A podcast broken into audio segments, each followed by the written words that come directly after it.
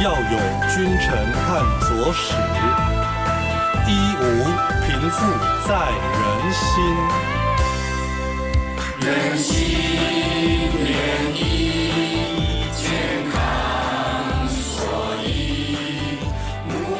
仁医师聊健康，给你更多中医知识。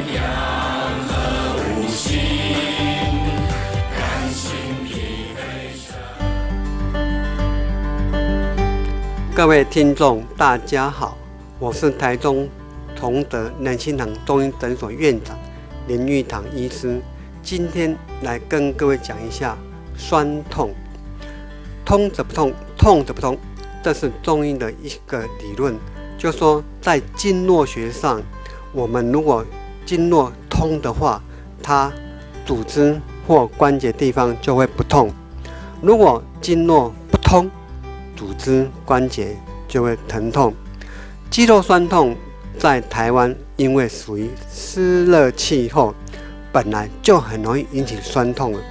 酸痛我们可以当做说身体释放的讯息，这什么讯息呢？哦，就是原来是肌肉受伤了啦，或老化了啦，或是内在骨头引起的发炎、慢性的疼痛，都属于经络。受阻的疼痛，既然中医说经络受阻，这通则不通，痛则不通。治疗酸痛的治疗学上以经络为主，经络是什么呢？哦，原来经络就是有别于我们西医现在说的神经，别于西医现在说的血管，经络就是气的通路。所谓气的通路，就是说。气靠经络达到所谓的内脏，达到所谓的关节处，达到所谓的肌肉组织处。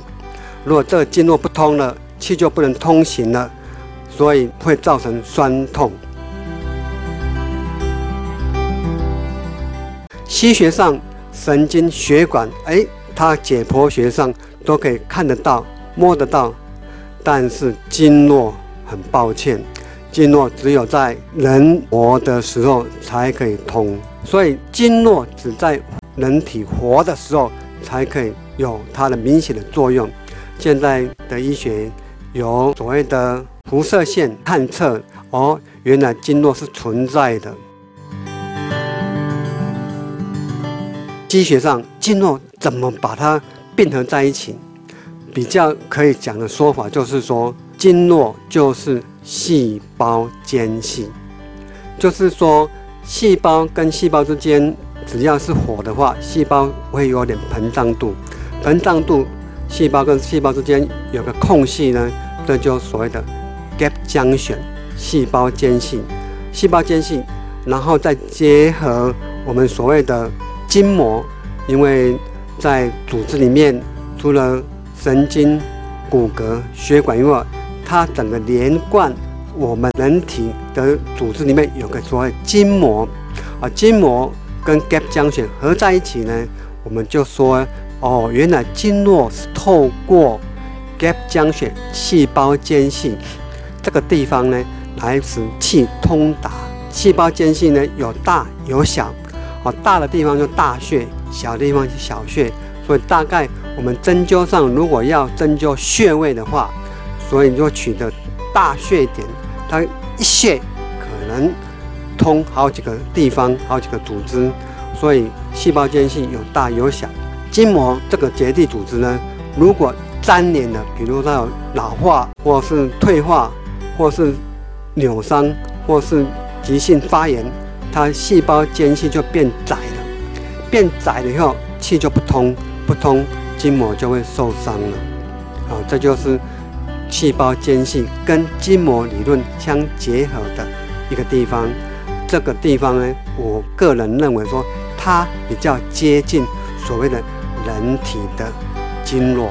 既然是这样的话，我们细胞间隙跟筋膜放在一起的时候，它有四个很重要的概念：一个是动，一个是热，一个是压，一个是氧气，四大主题。动，因为你唯有常动来对抗地心力，筋膜才会活络。你筋膜也需要热量，需要能量供给，它才会活络，活动活动，要活就要动。哎，我们可以用压的概念呢，来刺激点，刺激筋膜，这就是类似中医所谓的阿是穴原理。当然，另外一个我们要呼吸嘛，就是氧气，氧气呢可以供应制造能量。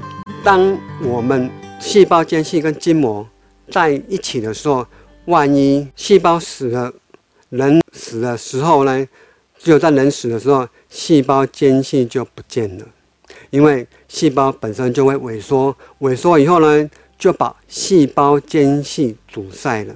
这时候细胞很狭窄，我们就说啊，这个就是气就不通了，不通这个病症也好，或是这个人就死亡了。好，这就是不可逆现象出现的。但是在可逆现象之前呢，如果我们利用针灸疗法，或是中药疗法、热敷疗法、远外线疗法，哎，把这个间隙又扩大，细胞又恢复它的原来状态，这个气、这个经络就通了。所以根据这个原理呢，我们中医呢可以用什么方式呢？大概各位如果有去过中医诊所的话，大概不外乎说开穴法，哦，针对穴位开法。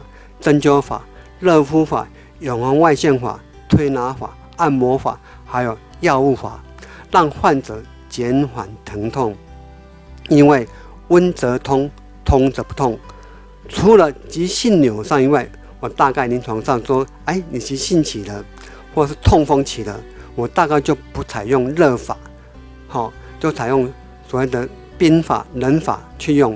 啊，其余的大部分来中医诊所的话，大概都属于慢性病，或者是说旧病复发。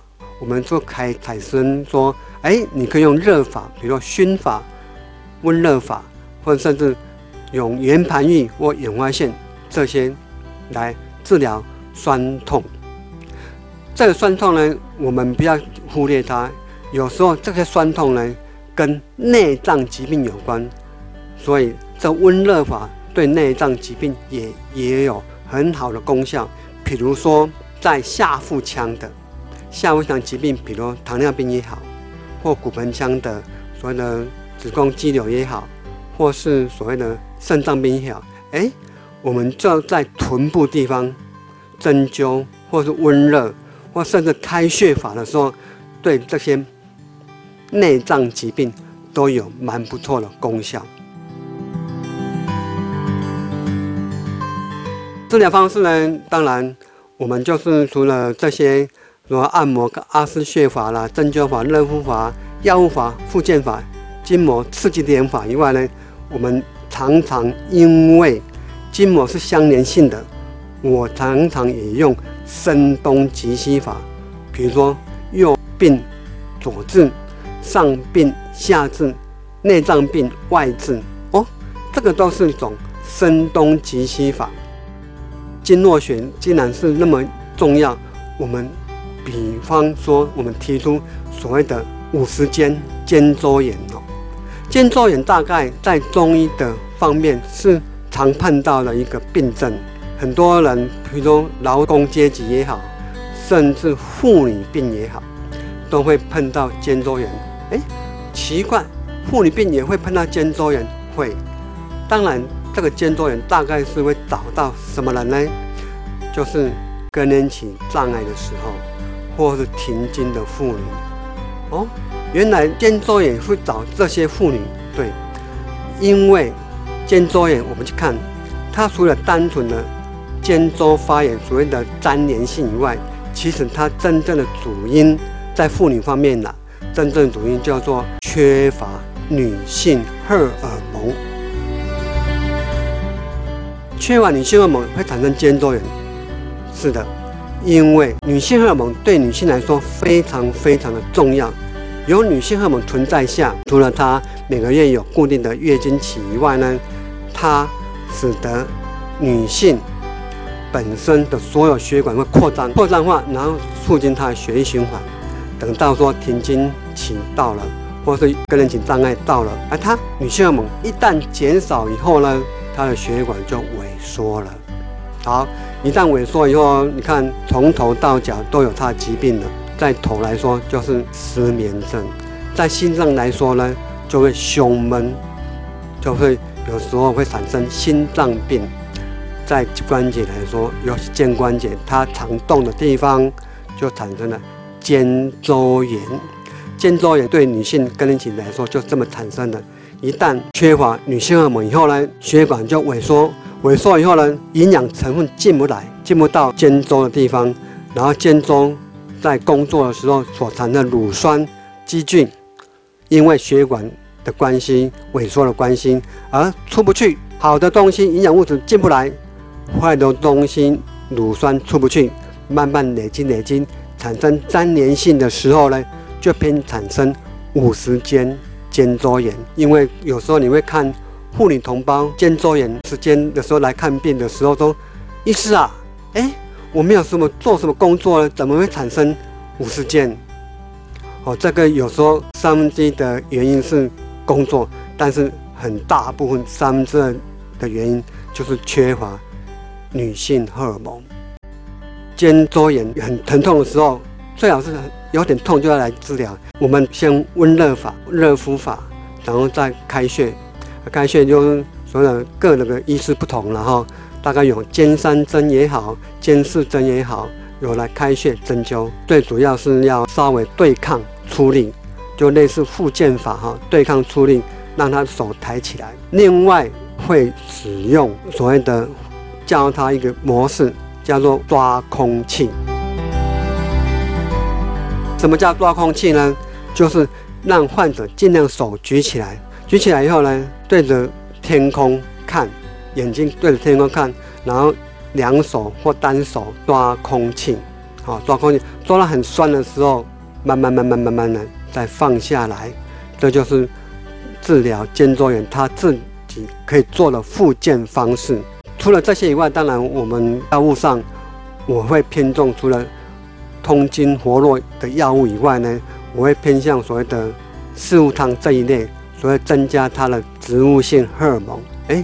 给它服用，然后当然它一定要睡眠睡得好，因为更年期以后呢，或是停经以后呢，他睡眠状态每况日下，所以这时候不一定要给他所谓的镇静安神的药，给他补充一些所谓的植物性荷尔蒙，他慢慢舒缓，让他血管扩张的时候呢，他也很好睡，很好睡，他自然而然。他的肩周炎也会好。另外呢，我们在睡眠的时候，患者也会常常说：“哎，奇怪，我隔天起来的时候觉得比较痛，因为我们常吹冷气，我们常吹冷气造成肩周炎的修复能力会降低。所以这时候在睡眠的时候，我会鼓励患者呢，用热毛巾也好，或用棉被也好，先热敷盖在肩膀上面，好使冷气呢。”不要侵入到肩周这边来，哦，这也是一种很好的复健方式。好，这就是大概提到肩周炎。肩周炎是每个人都有时候劳动者都会产生的，但是如何做呢？除了医师的判断以外呢，在妇女同胞是跟更年期障碍的荷尔蒙缺乏有关，在劳工界呢，就是他的劳动力、他的工作能量有关。当然，我们也建议劳动者呢要多休息。多热敷，反正回家以后就多热敷。肩周炎有热敷，它效果非常非常的好。各位听众，那今天就聊到这里喽。如果您喜欢这次的主题，欢迎您分享，或是您有想听的中医知识，都欢迎留给我们。我们下集再见喽！人心连，感恩有您。拜拜。